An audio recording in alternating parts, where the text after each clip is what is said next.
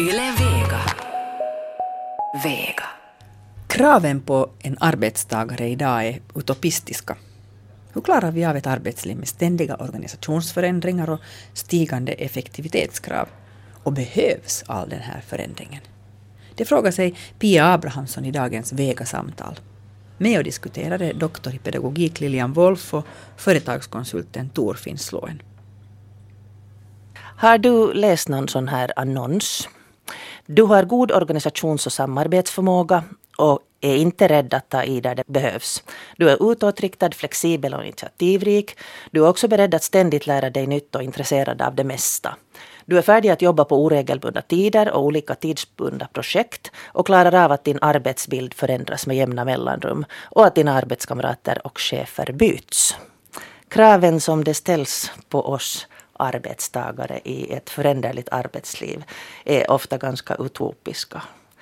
Dynamisk, kreativ, flexibel, ivrig. Jag hörde om ett eh, sammanhang där man i en arbetsintervju frågade den arbetssökande att tänker du att du ska jobba med det här ännu om ett år? Och när personen i fråga sa ja, så var svaret att okej, okay, du passar inte för oss. Att här förändras allting hela tiden.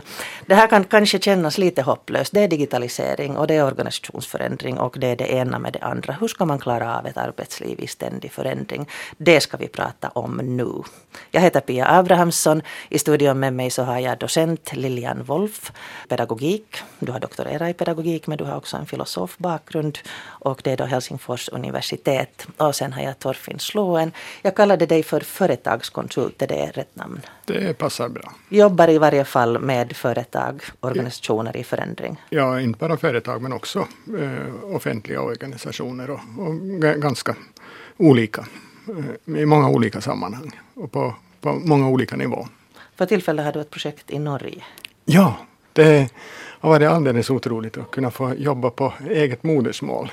Eh, det är första gången i vuxen ålder att jag har jobbat med med, med normen i, i Norge.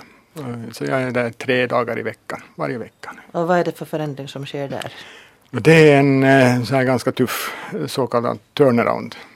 Att det är en tysk ägare som köpte ett norskt bolag och det här bolaget har gått med stora förluster och det kan ju inte tyskan sponsorera i all evighet så de försöker få den i plus. Och där är det två kulturer som möts? Där är det i alla fall två kulturer och två mycket olika. Och det har varit väldigt spännande att se, se den här kontrollbaserade tyska kulturen eh, gentemot nordiska sätt att jobba.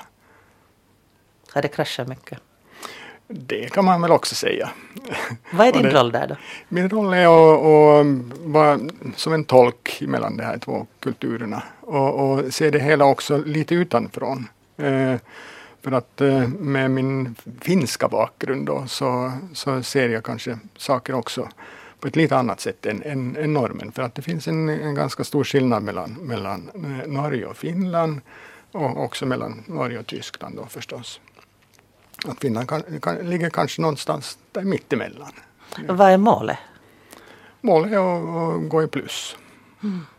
Det, det, är ganska enkelt. Men eh, eh, det, det, är det överhängande målet. Men förstås är det att få, få eh, nya arbetssätt eh, komma in och ändra kulturen så att var och en får gett mera än det som har varit möjligt nu under de senaste åren.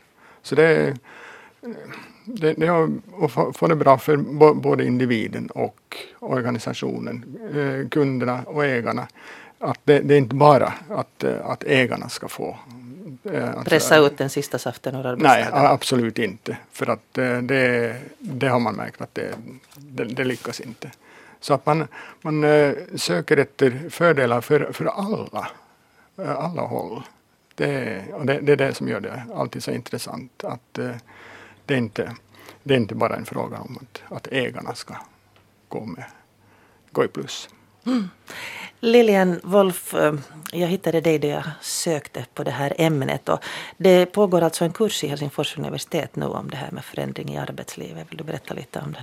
Ja, det är en eh, ordinarie kurs som heter för lärande i arbetslivet och den har vi faktiskt just avslutat. Jag hade en praktikant med också på den här kursen så vi var två.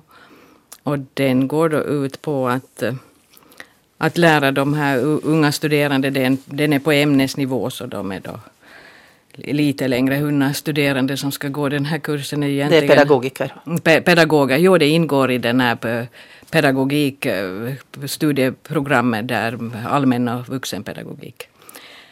Så att eh, vi hade ett tjugotal studerande och eh, vad vi då försöker ta upp på den här kursen är just det som du pratade om här i början, vilka krav som ställs på, på människor i arbetslivet idag och i synnerhet då unga som kommer ut på sitt första egentliga arbete.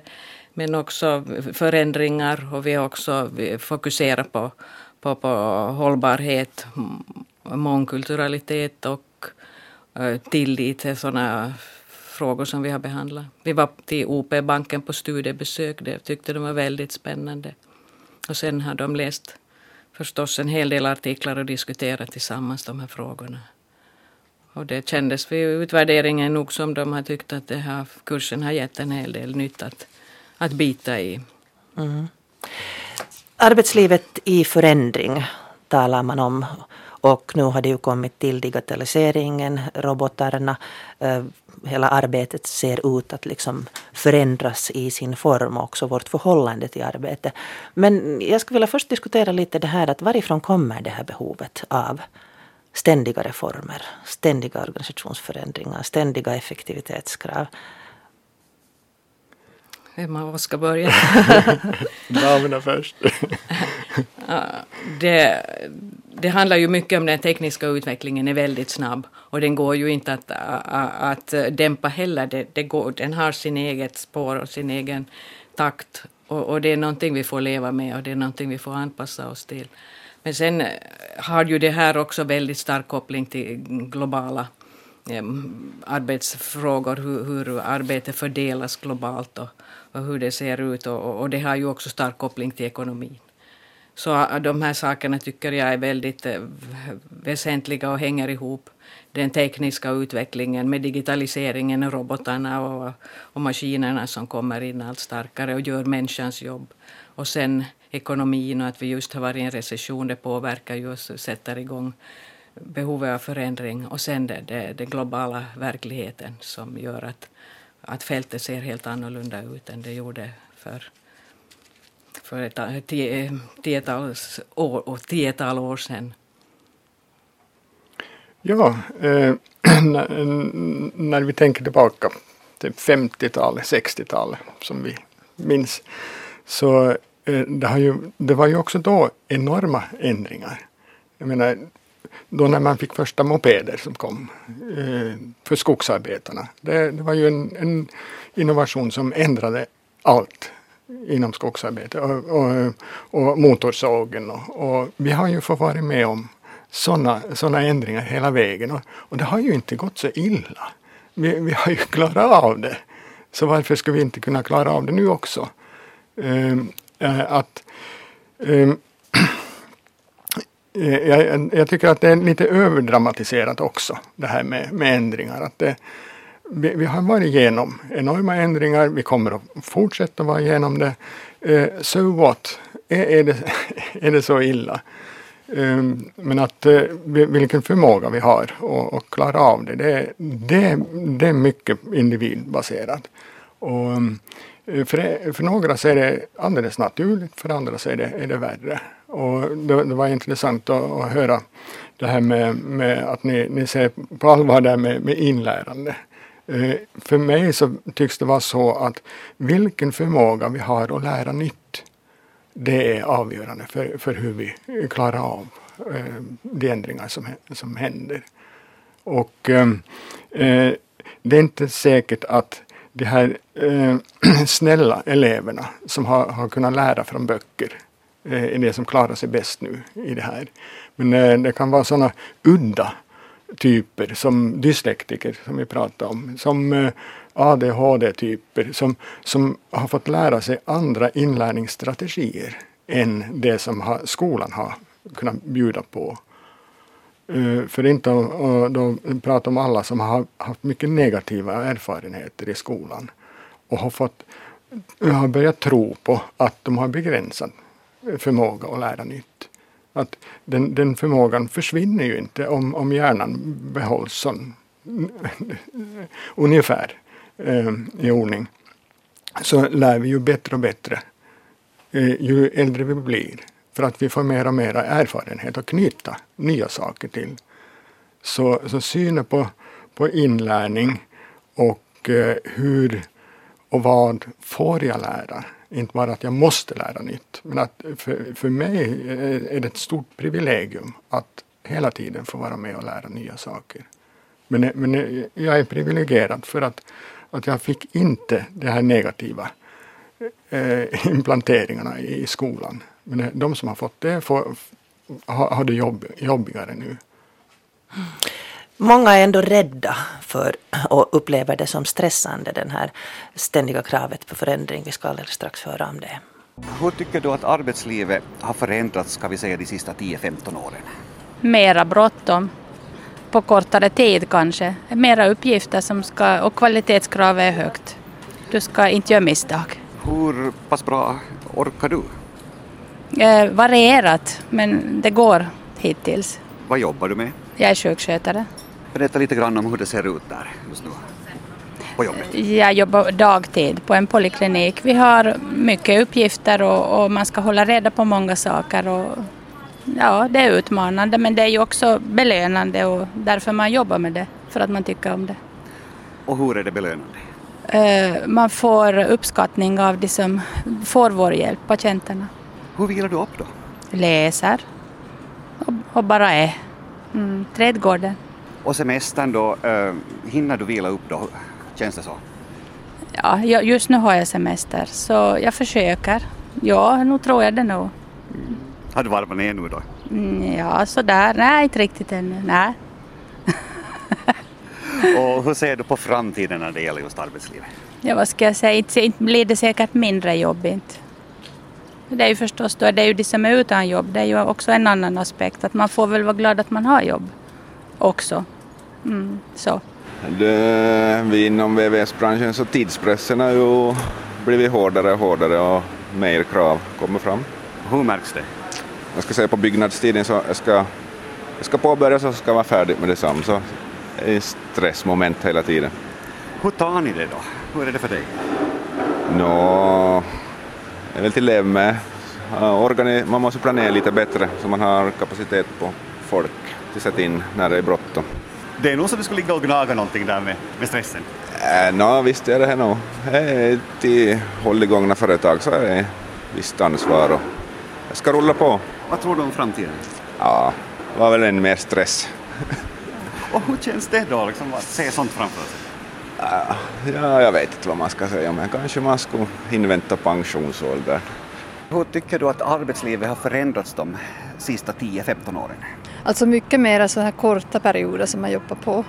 Inte så här regelbundna som tidigare var det, tycker jag. Vad gör du själv? Jag är fysioterapeut. Och hur är det på jobbet? No, vi jobbar, alltså jag har jobbat på sjukhuset hela livet nästan med patient, hjärtpatienter. Jag jobbade. Hur uppfattar du att, att det är då, eh, miljön, atmosfären i, i arbetet idag? Um, jag tycker att det är ganska bra faktiskt, men det är lite liksom egen attityd, hur, hur ska jag säga. Alltså, men jag har ju tyckt alltid att det är jättebra, men, men jag är lite så här positiv människa, mm. så jag tror att det är lite, lite på den också. Jag tror att det är lite beror på vad vi gör på jobbet, att om det är liksom belastande eller inte. Och så arbetsmiljö, kollegor och sånt som betyder jättemycket. Ja. Det som kanske mest har förändrats är väl rörligheten av arbetskraft. Att folk är inte lika benägna att stanna på samma arbetsplats mera som de gjorde förut. Mm. Jag till exempel var över, varit över 40 år i samma, samma företag och, och idag så flyttar folk mera och de byter arbetsplats och, och kanske gör snabbare karriär på det sättet. Uppfattar du som stressen och jäktet har, har ökat? Delvis kanske.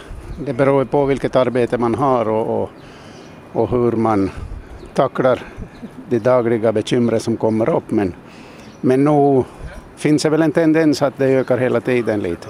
Och eh, du har vissa uppdrag ännu fast du egentligen är pensionär, eller hur var det? Ja, jag har vissa uppdrag ännu. Ja. Det är bara trevligt att hänga kvar lite så blir det en mjuk landning.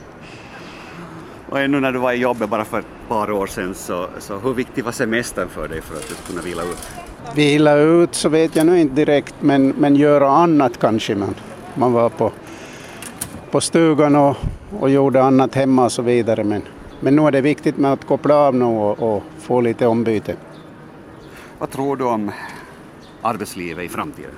Det kommer säkert att ändras, men om det går till det bättre eller det sämre, det är ju en fråga som man, man kan undra över. Alla brukar säga att det var bättre förr, men det var inte bättre förr alla gånger. Inte så. Man minns de goda sakerna och glömmer lätt de, de dåliga sidorna av det. Så nu tror jag att, att arbetslivet kommer att vara inspirerande för många idag också och i framtiden. Du lyssnar på Yle Vega. Peter Falund var det som hade pratat med människor i Vasa om ett arbetsliv i ständig förändring.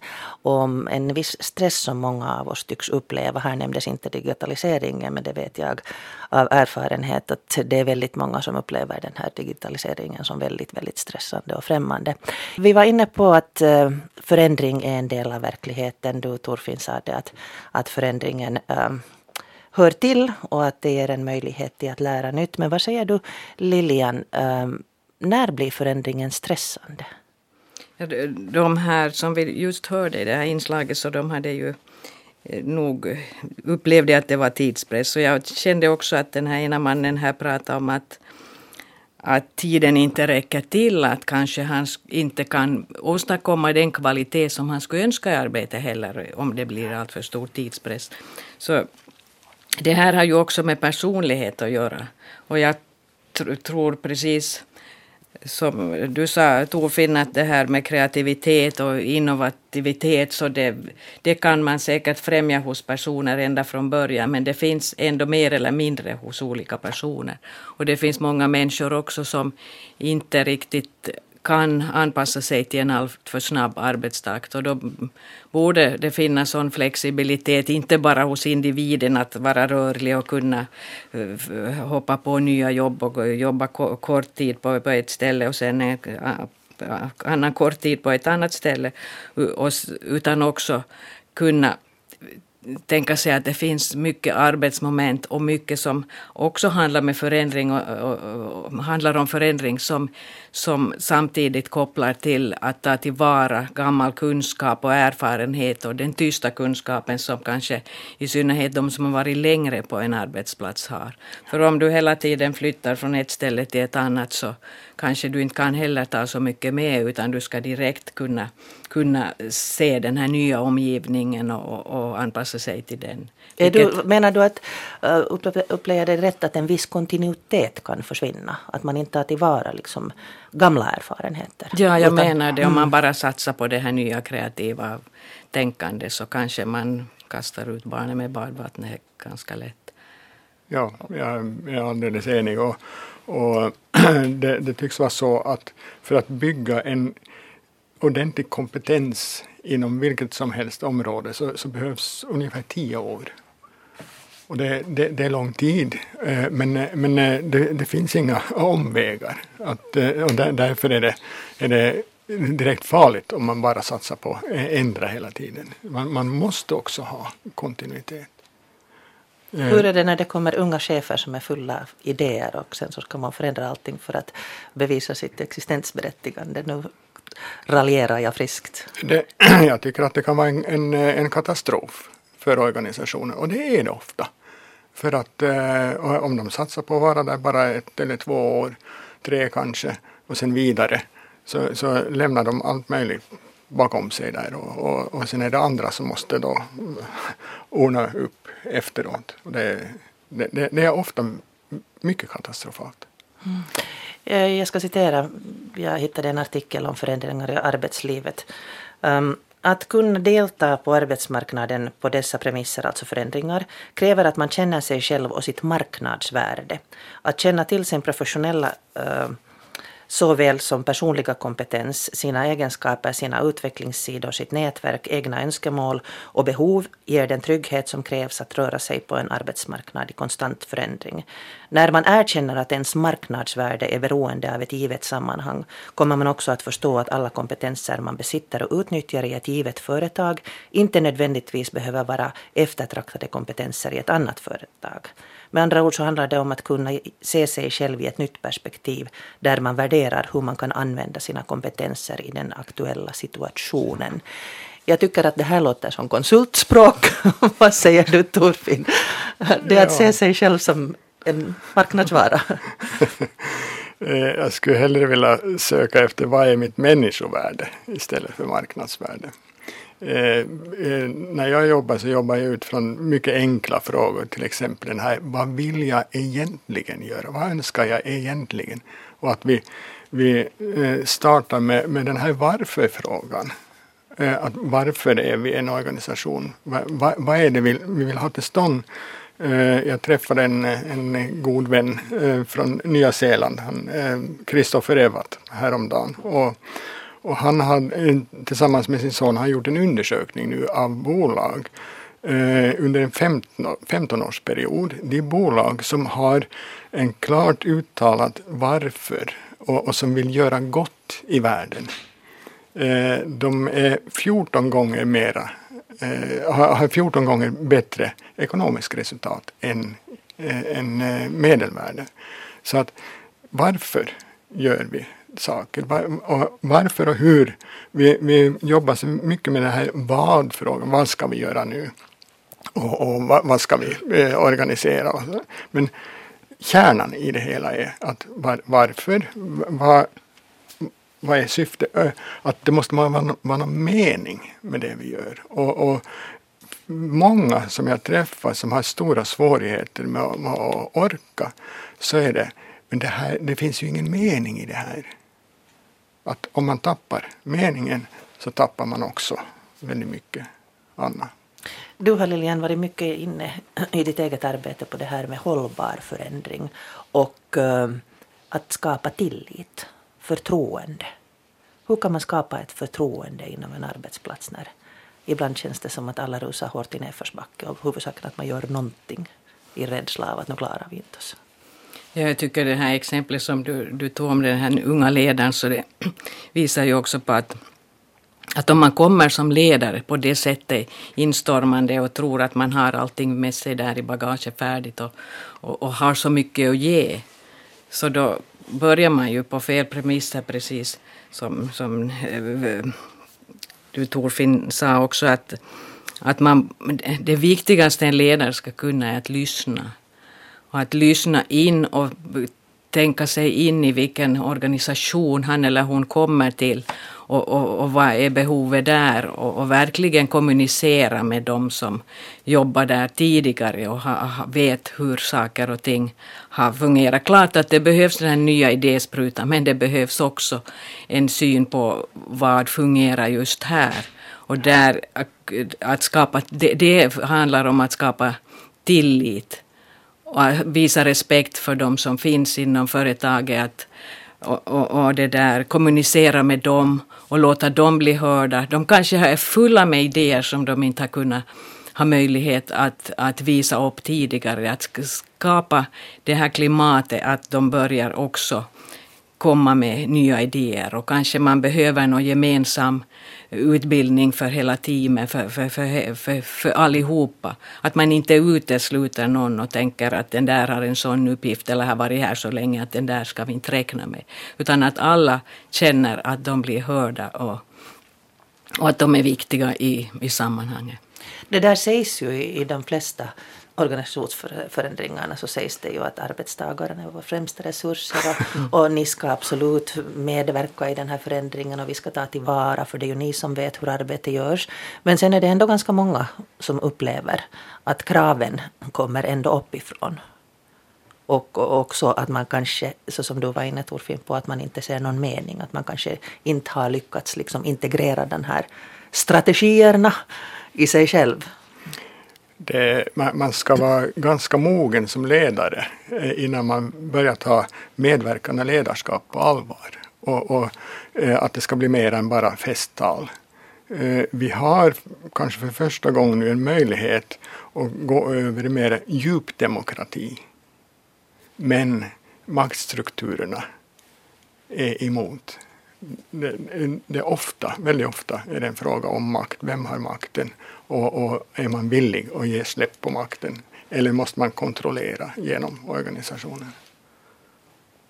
Hur mycket, ja, förlåt. Ja, jag tänkte bara säga att tillit handlar ju också om att våga ta risker. Och det är väl det som det handlar om mycket här. Just. Både hos uh, de ledande och uh, de som har utfört arbete i många år på ett visst sätt och kanske måste se det på ett annat sätt.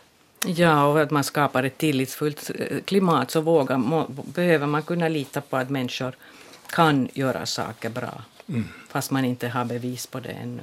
Ja. Hur mycket är det fråga om kommunikation? Um, det där...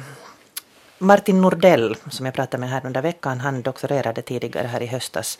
Eh, I, han skrev en avhandling om hur mellanchefer uppfattar organisationens strategi. Och den här uh, avhandlingen heter De alienerade, berättelser om mellancheferna och strategin.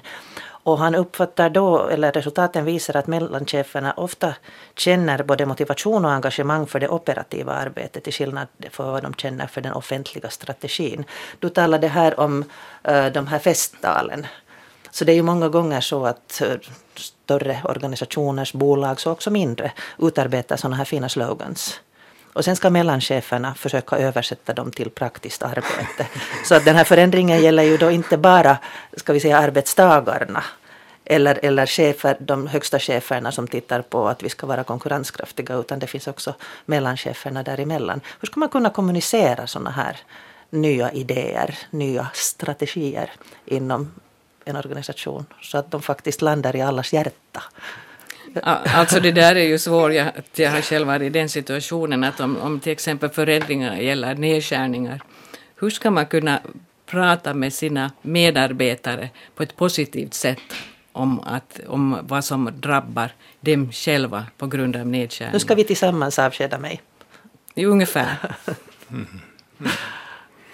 Det, det, mellanledarna är ju i absolut svåraste situationen av alla för att de är här mitt i, pressen från, från alla håll. Men eh, när det gäller strategier så eh, för mig så är strategi detsamma som att göra val. Att vi väljer vissa saker. Vi väljer den framtid som vi önskar och vi väljer med vilka medel vi, vi kommer dit. Men om strategin inte är klar och om det inte är om man inte kan svara på varför gör vi dessa val så har man då att man, man ändrar strategi snabbare än man, man eh, byter skjorta. Och, och då, då blir det, det, det, blir inget lätt för någon. Så det att göra klara val, stå för de här valen och våga, men eh, bakom så ligger ju alltid rädslan. Att hur kan vi lita på att vi har gjort rätta val? Och, och eh, så, sen börjar man tvivla och sen ändrar man. Och så att det, det, är väldigt mycket ändringar som, är, som eh, kommer från att man är rädd för att stå för det man önskar att stå för. Eh, I ett inslag från Eh, svenska Yle så konstaterar överkonstapel Monica Storrank från Helsingforspolisen att under de senaste två åren har jag varit med om två stora och två mindre organisationsreformer. Eh, vi kommer inte ihåg i vilken enhet vi jobbar då organisationen ändras hela tiden. Det här är ju verklighet för många. Ja, och det är kanske det, det där att förändringsarbetet sker, sker just uppifrån. Att man inte involverar och för, förklarar vad som sker och att folk känner sig som med i den processen. Och det betyder då att, att kraven och förändringarna ökar men du kan, känner att du inte kan påverka alls, att dina händer är låsta. Och, och det skapar stor frustration. Trygghet och förutsägbarhet, vanor, är ju någonting som de flesta människor är rätt beroende av. Det tar energi att försöka hålla uppe sådana här vanor i ett föränderligt klimat. Men hur ska man klara av det? Vad behövs för att man ska kunna klara av det? Ja. Det tar lång tid. Du sa att det tar tio år att lära sig att få, få arbetserfarenheten. Men hur lång tid tar det att förändra sig då? Att förut har jag alltid gjort på det här sättet och nu ska jag plötsligt göra på ett helt annat sätt. Eh, det, det, är ju, det är ju så att för att få resultat i det vi gör så måste vi ha vissa vanor. Resultaten kommer från det vi gör varje dag. Och eh, med, eh, vanor har blivit eh, satt i något, något fel, fel, ljus. Att eh, vanor är absolut nödvändiga.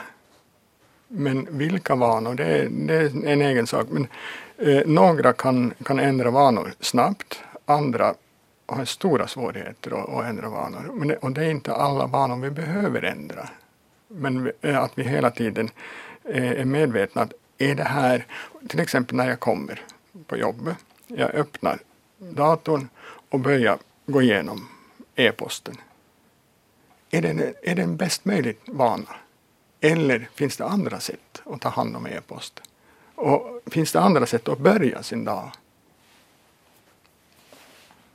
Du talar om livslångt lärande också och att vi är olika som personer. Hur skulle man kunna tillgodose det här? Ja, det livslånga lärandet har ju blivit, om, om jag går tillbaka lite och pratar om det också, att det har ju från början har, har man för, för, för länge sedan, när man började prata om det här, det har ju pratats om hur sen antiken kunde jag säga. Men att, att det handlar om att människans mognad och människans bildningsprocess och moraliska utveckling. Men nu har ju kunskapen blivit en, eh, en produktionsfaktor. Och, och, och, det där, då, då har ju lärandet kanske också blivit någonting som vi tvingas in i för att, för att platsa i systemen och kunna vara så här flexibla och, och, och ombytliga som, som det där vi redan konstaterar att krävs. Det här, det här som du läste då riktigt i början var ju precis som taget ur ett EU-policydokument om livslångt lärande faktiskt. Mm. Att det har, och, och, nu för tiden så pratar man ju om att redan de små barnen, redan innan förskoleåldern, så ska, ska, ska anamma ett livslångt lärande. Att de ska vara beredda på att hela tiden ska de, ska de lära sig. Men det betyder ju att, att vi, aldrig kan, vi kan aldrig slappna av. Vi behöver hela tiden vara beredda på att nu ändras mina arbetsuppgifter, nu ändras min arbetsplats, nu ska jag flytta kanske utomlands och jobba på ett helt annat ställe. Att nu behöver jag igen uppdatera. Jag behöver uppdatera kontinuerligt och det behöver synas i min CV att jag är uppdaterad, att jag har nya kunskaper. och Jag måste kanske lära mig ett nytt språk och det, det rullar på hela tiden. Men sen kan man ju också tänka sig det, det, att lärande är en positiv intressant process som man gör tillsammans med sina arbetskamrater som är självvald. Att man själv tillsammans utvecklar det här lärandet. Att det, där, det, det, lärande är på gott och ont.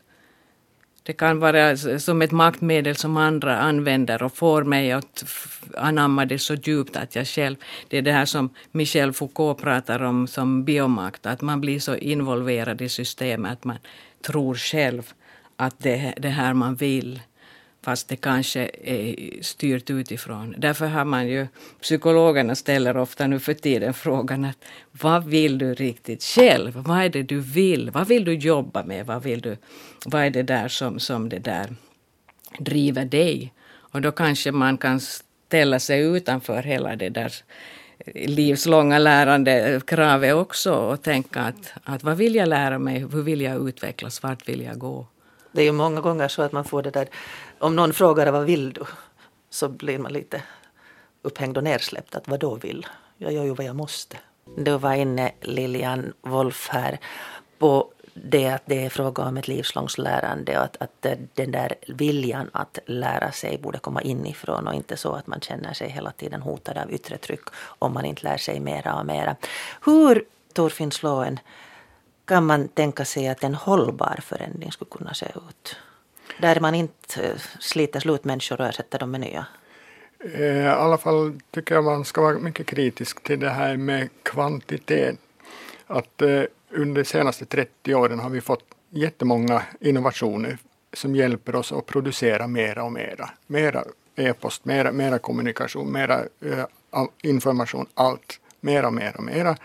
Men vi har inte fått verktyg för att ta hand om eh, kvaliteten och, och, och, göra val och koncentrera oss och, och prioritera vad vi gör. Och, och, det här med prioritering är tydligen nu det som behövs också för att kunna, kunna bli mer hållbara. Att inte eh, bränna, bränna ur oss. Eller hur kallar man det? Ja. Mm. Det är ju väldigt många människor idag som lider av det som kallas burnout, alltså att ha, bränt slut sig. Utmattningssyndrom, eh, det är att man helt enkelt inte mera klarar av att, att liksom hålla ihop inför allt det här som händer. Vi uppdaterar Facebook, vi tittar på e-posten, vi uh, försöker producera artiklar, vi försöker läsa febrilt. Nu talar jag om mitt arbete.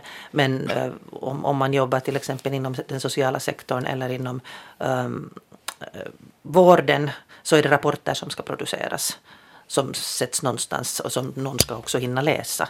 Um, vad, vad säger du Lilian Kosa? Du har också mycket eller, ursäkta Lilian Wolf, du har också funderat mycket, mycket på det här med hållbar utveckling eller hållbar Ja, hållbart ledarskap hållbart kanske ledarskap. Främst, mm. främst då.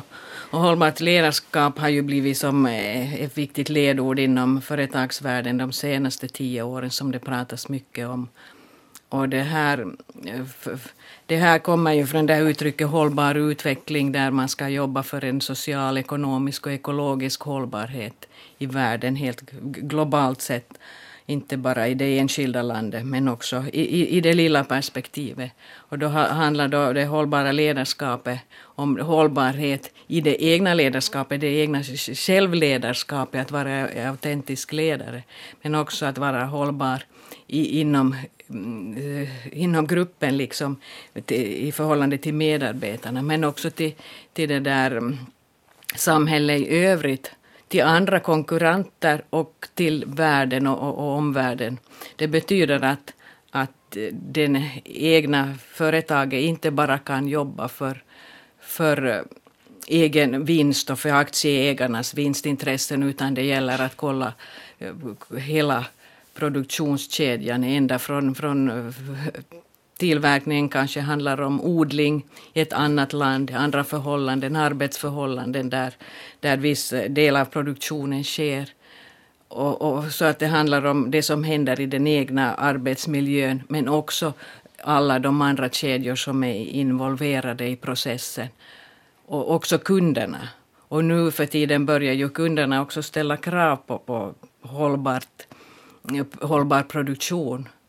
Så nu för, för några dagar sedan så fick uh, Hennes och Moritz uh, direktör i Sverige priset som hållbar ledare. De delar ut, jag kommer inte ihåg vem som delar ut det här priset i Sverige. Så det betyder ju att företagen börjar ha omvärldens ögon på sig. Det behöver vara ett etiskt, moraliskt hållbart ledarskap där man tänker på hur människor mår. Är det barnarbete involverat? Är det kvinnoarbetskraft som, som där kvinnorna bor på fabriken? Eller, och hur ser odlingen ut? Utsätts arbetarna för gifter? Att, att på det sättet... Alltså så, etiska aspekter och ansvar. Ja. Och jag är mycket glad att du tog eh, det här med självledarskap fram. För att där, där vi, vi, vi har alla ett ansvar för eget självledarskap. Och bara en så enkel sak som att, att eh, jag påverkar med på vilket sätt skickar jag e-post? Skickade jag en, en lång, lång, lång lista med, med långa kedjor av, eh, och, och, med, med många eh, attachment. Eller skickar jag en kort att nu väntar jag att få svar från dig på just den här frågan.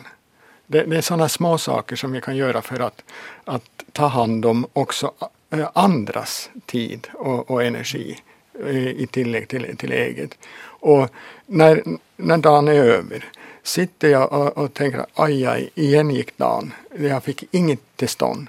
Eller tar jag en fem minuter och, och, skriver en lista av vad har jag gjort idag? Vad fick jag till stånd idag? Istället för att bara kryssa bort från, från to-do-listan. Det, det är sådana små saker som vi kan göra som är enkla men som påverkar ganska mycket. Den här fragmenteringen, alltså människor klagar ju över just e-post, det är ju en typ ett typexempel på att människor säger att ah, nu har jag en 300 mejl i, i, i, postlådan. Men jag tänker också på det här då med snuttjobb och på med att det, man flyttar mellan olika avdelningar, man jobbar i projekt. Att om man tänker på människan ännu för Ännu på 50-talet som du pratade om här tidigare så var det ju väldigt mycket den samma gruppen. Man kunde ofta jobba med samma arbetskamrater under hela sitt yrkesverksamma liv. Kanske det kom, någon föll bort och någon kom till. Och idag så är det så oerhört mycket människokontakter och varierande människokontakter. Har ni några funderingar på hur man skulle klara av det? Ja, och sen den mångkulturaliteten som mm. ju kommer in och då behöver man ju också vara lyhörd och lära om andra hela tiden. Mm. Uh, men, det där, ähm, jag har förstått att snu, snuttjobbare, eller jag läste en undersökning som gällde snu, snuttjobbare, att de sällan känner sig riktigt som del av arbetsgemenskapen. Så när de går från ställe till ställe så är de alltid udda. Så att, äh, och det här gör ju det, det problematiskt. Och där tycker jag också att den etiskt verkande ledaren så behöver också ta, ta det här i beaktande och lösa det här på något sätt. Att ska vi faktiskt ha snuttjobbare? För de som ju drabbas i, i slutändan är ofta barnen. Barnen i familjer där föräldrarna jobbar bara snuttjobb hela tiden så de har ju också drabbats av den här fattigdomsfällan därför att det finns inte en kontinuerlig inkomst.